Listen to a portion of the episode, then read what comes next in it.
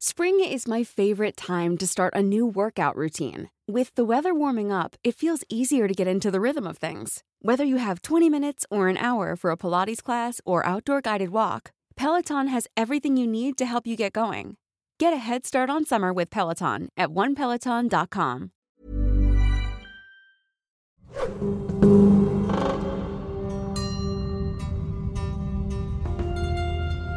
Dear Sir Wilmore, Itago niyo na lang ho ako sa pangalang Randy. Ako po ay 26 na taong gulang na nakatira sa probinsya ng Nueva Ecija. Nais ko pong ikwento sa inyo ang aking mga personal na nakakakilabot na karanasan sa aming probinsya. Sampung taong gulang pa lamang ako nang magbago ang aking pamumuhay dahil sa isang aksidente. Nagbibisikleta ako noon habang papalakas ang buhos ng ulan nang aksidente akong madulas sa daan at tumama sa semento ang bahagi ng aking ulo. Nagkaroon ako ng sugat sa kaliwang parte ng aking ulo at matagal bago tuluyang naghilom. Sa kasamaang palad, hindi lang sugat ang aking natamo mula sa aksidenteng yon dahil simula noon, marami na rin nagbago sa aking pamumuhay.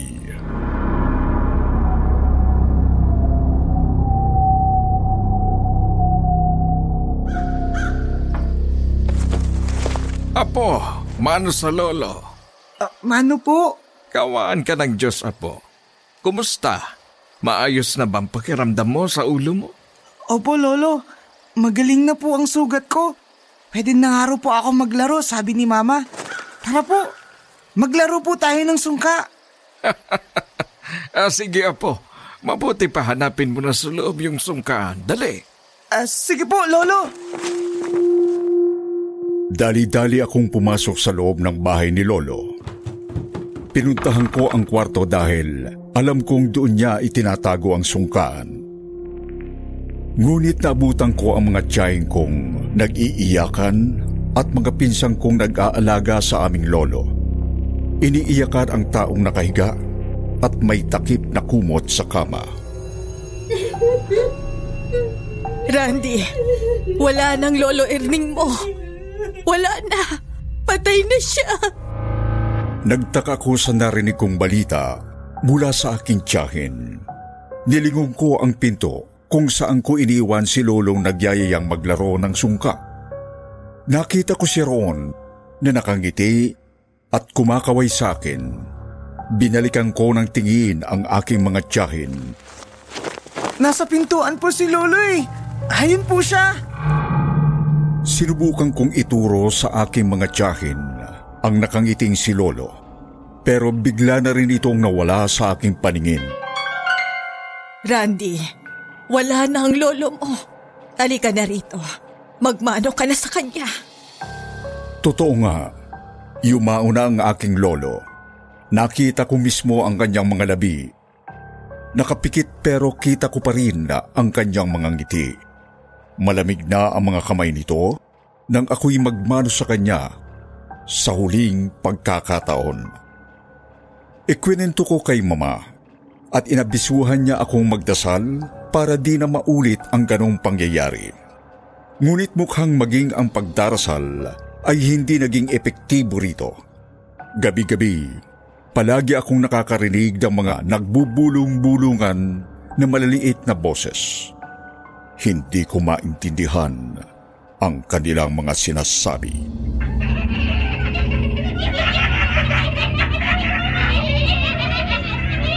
Kapag nangyayari yon, sa kama ako ng mama at papa ko natutulog.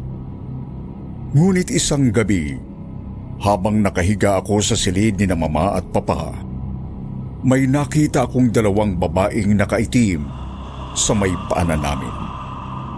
Hindi ko masilayan ang kanilang mukha sa sobrang labo, pero alam kong nakatitig ito sa aming tatlo. Sunod-sunod na nakakapangilabot na nangyari sa akin.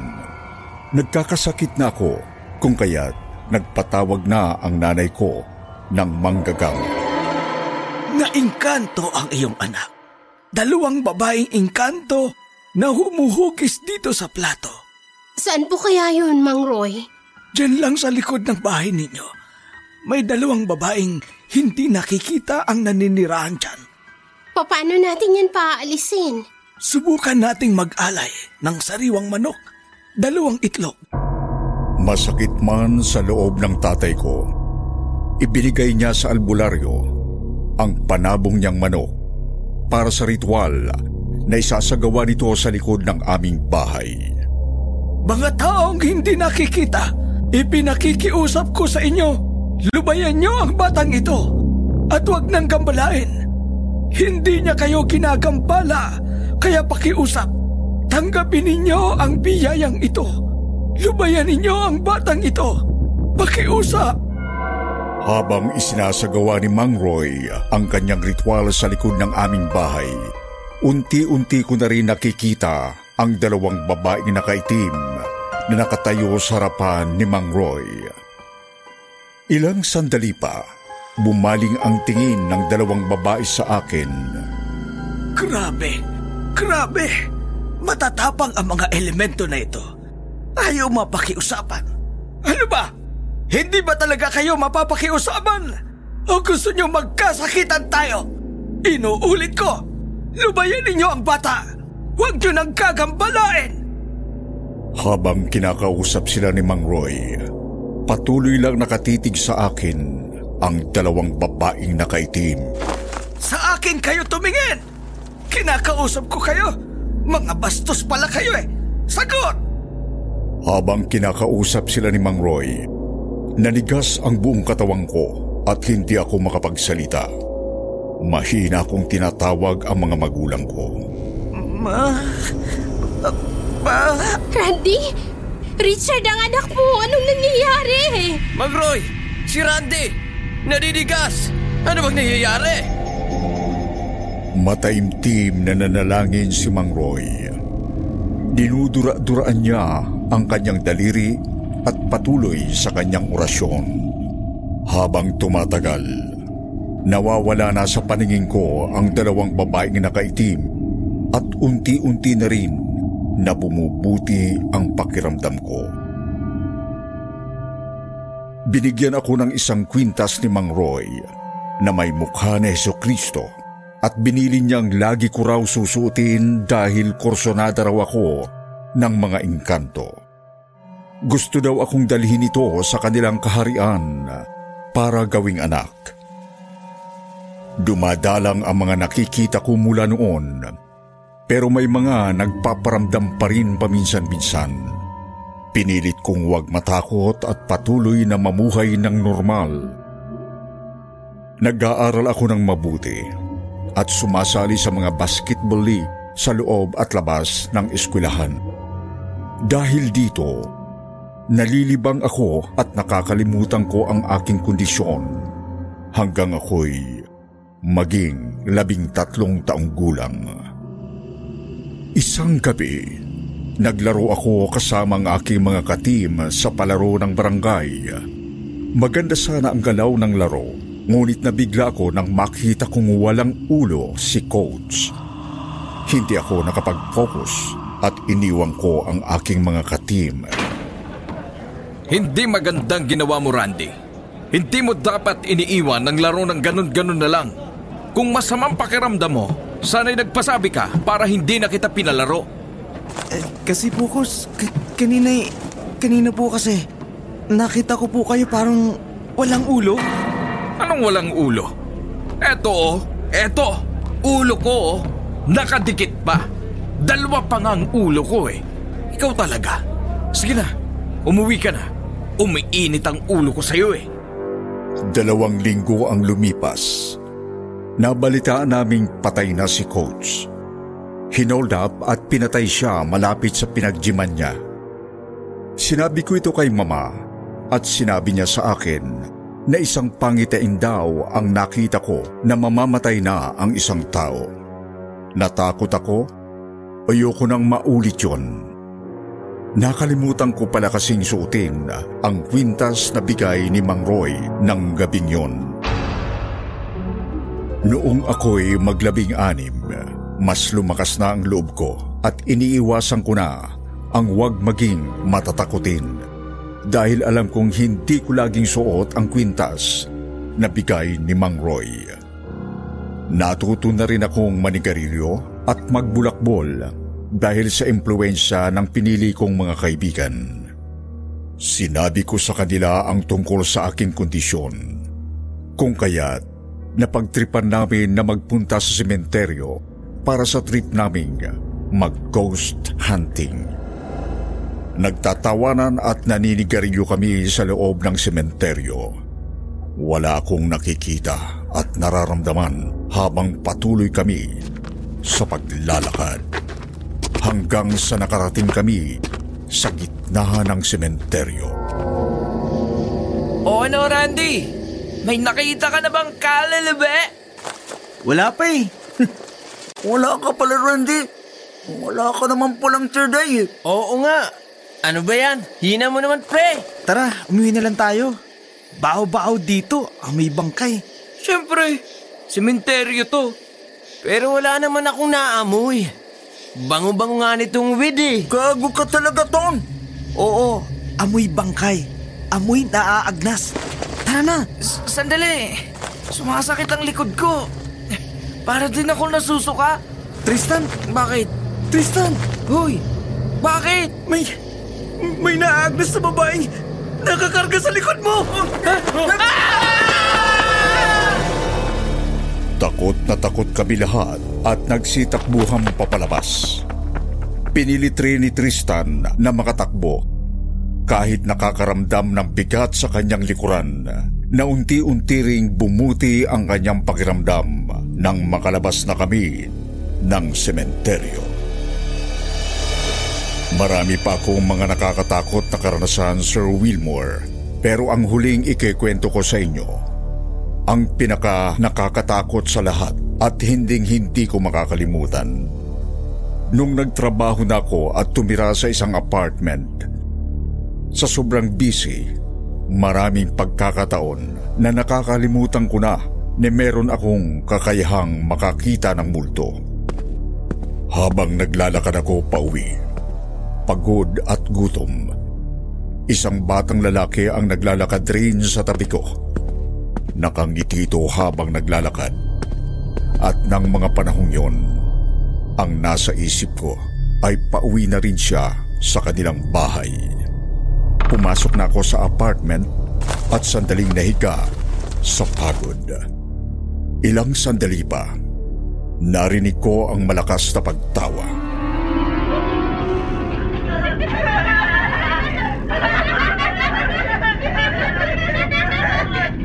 Nasa loob ng kwarto ko ang bata gayong sinarado ko naman ito.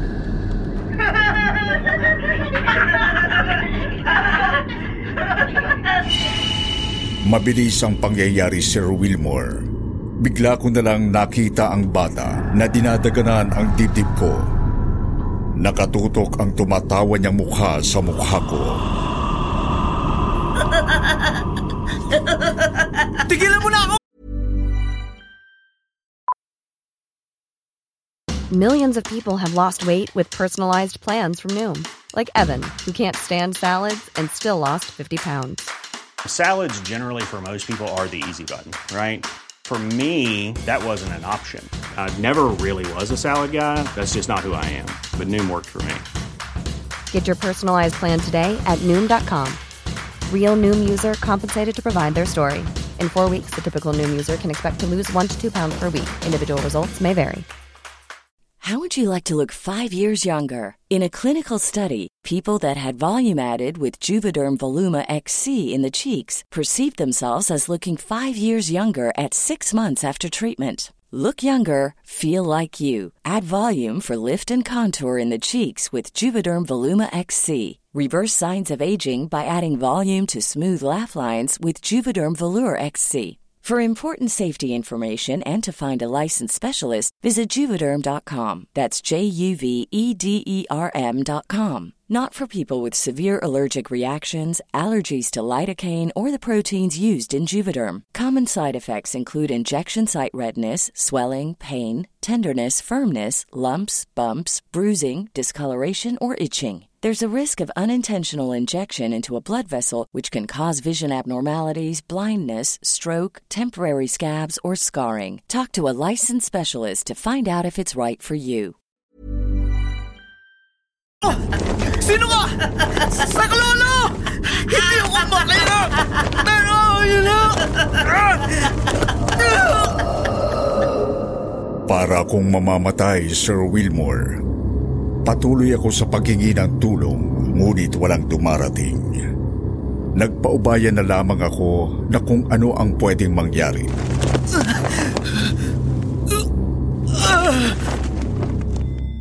Hanggang sa magising ako, pawis na pawis at naghahabol ng hininga. Pagtingin ko sa aking cellphone, alas tres na ng madaling araw. Akala ko, namatay na ako sa bangungot kung kaya't masaya ako dahil pangalawang buhay ko na itong maituturing. Binuhusan ko ng asin ang paligid ng bahay at pinagdasal ang aking kaligtasan. Mula noon, hindi na naulit pa ang pangyayaring yon at dumalang na ang mga nakikita at nararamdaman ko. Dahil na rin siguro na itinuong ko na ang lahat ng oras ko sa trabaho. Alam kong maraming mga tao ang maaring naranasan na rin ang aking mga naging karanasan. Ang payo ko lamang sa inyo, subukan niyong ituon ang atensyon sa ibang bagay at subukan niyong didmahin ang inyong kakayahan para hindi niyo maimbita ang diwa ng mga hindi nakikitang nilalang.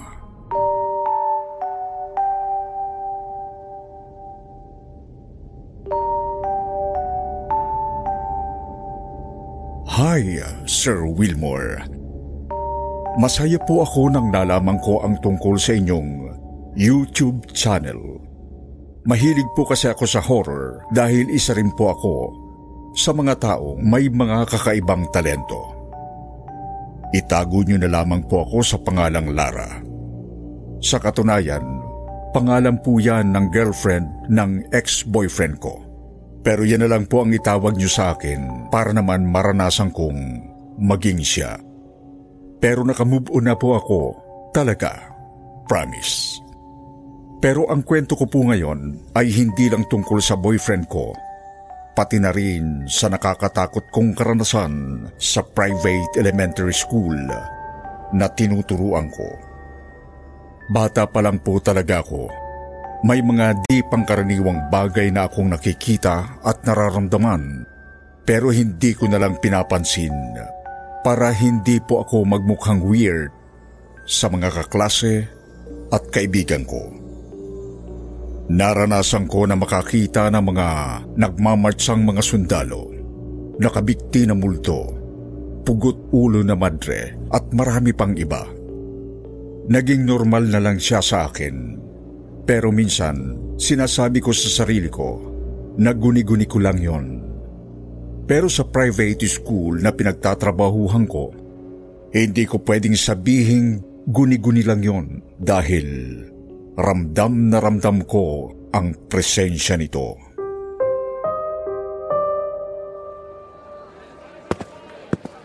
Good morning, Ma'am Mayan. Good morning, Ma'am Lara. Taray! Blooming na blooming ah. Iba talaga kapag may jowang tagahatid. Haba ng hair. Kaya nga, Ma'am Mayan eh. Dahan-dahan ka sa paglalakad mo, baka maapakan mo.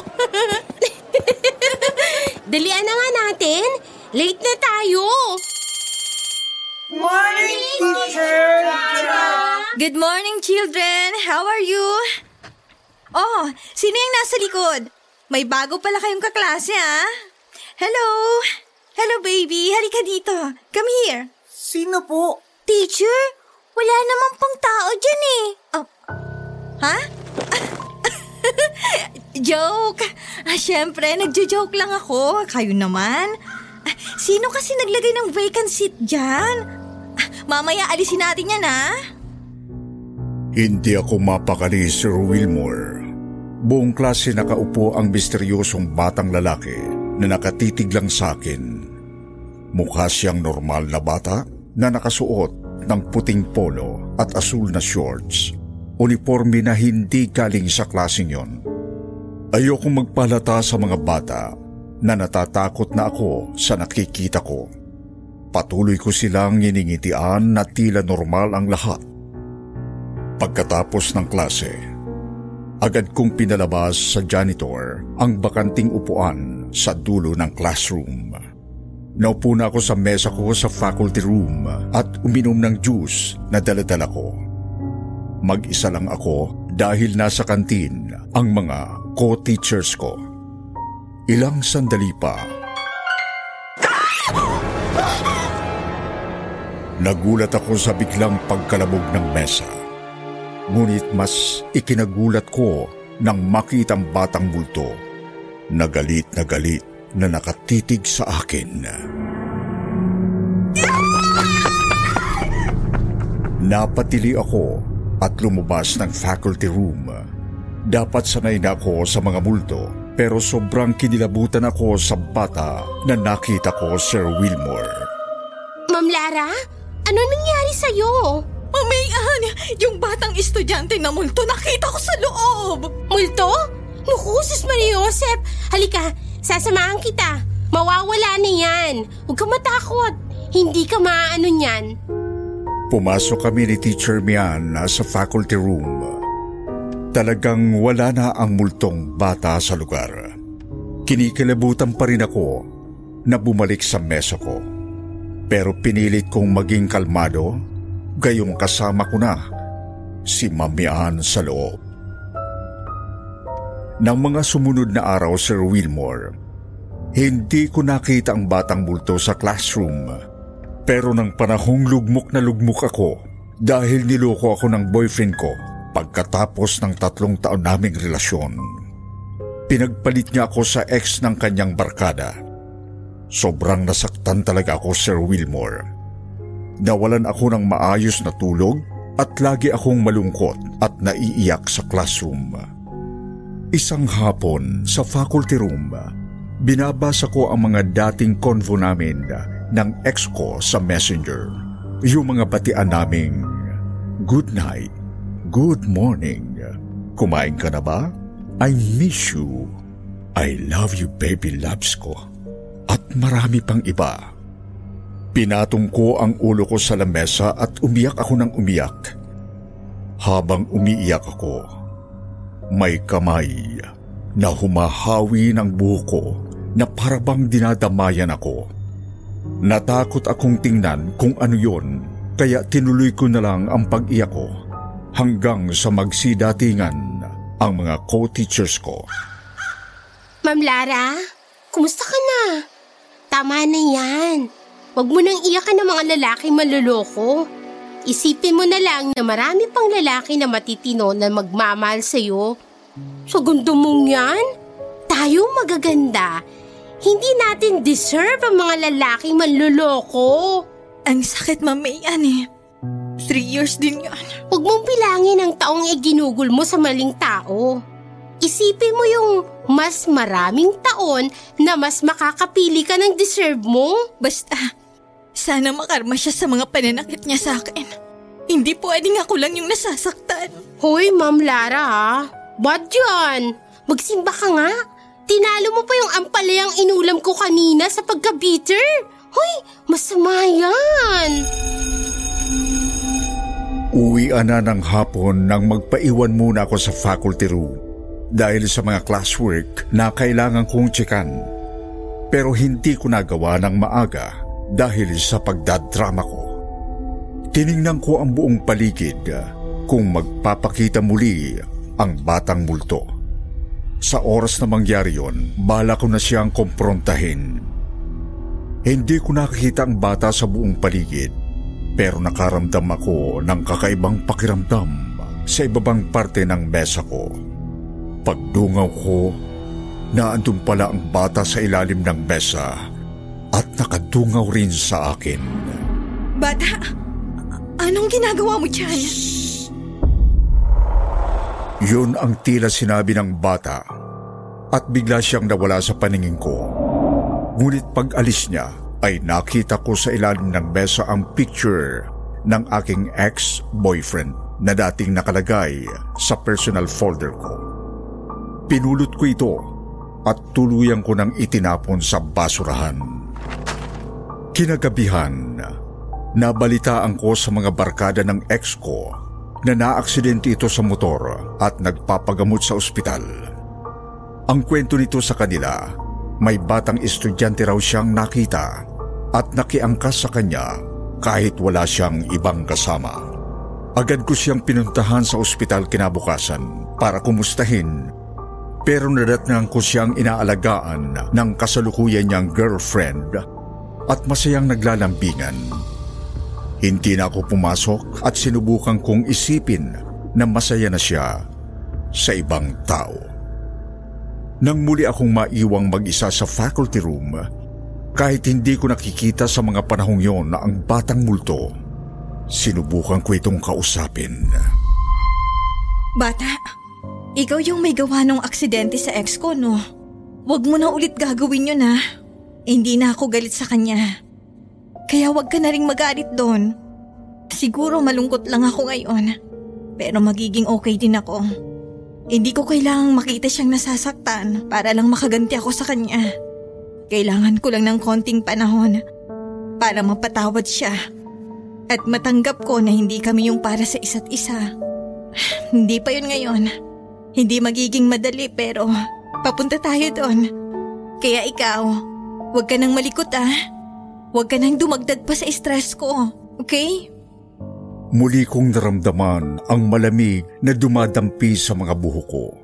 Hindi na ako natakot at dinama ko na lamang ito dahil tingin ko na may isang elemento lamang na nagmamalasakit sa akin. Hindi ko na muling nakita pa ang batang lalaking multo. Gawa ng nagkaroon din ng pandemic. Maging sa pagbalik ko para sa modular classes, hindi ko na rin siya nakikita. Magtatatlong taon na ang nakakatakot at nakakalungkot kong karanasan. Ikakasal na ang dati kong boyfriend at imbitado ako sa kasal nila sa September. Dadalo ako dahil masasabi kong napatawad ko na ang ex ko at masaya ko para sa kanila. Sa ngayon, abala ako sa pag-aasikaso ng paglipat ko sa public school sa susunod na taon. Kaya okay lang kahit mag-isa na lang muna ako alam kong may darating din na isang tao na ako yung talagang pipiliin na makakasama habang buhay. Hanggang dito na lamang muna ang aking kwento, Sir Wilmore. Sana nasiyahan ang inyong mga takapakinig sa kwentong ibinahagi ko. Sana marami pa kayong mapasaya at matakot na mga tao sa mga kwentong patuloy niyong ibabahagi. Salamat at magandang araw.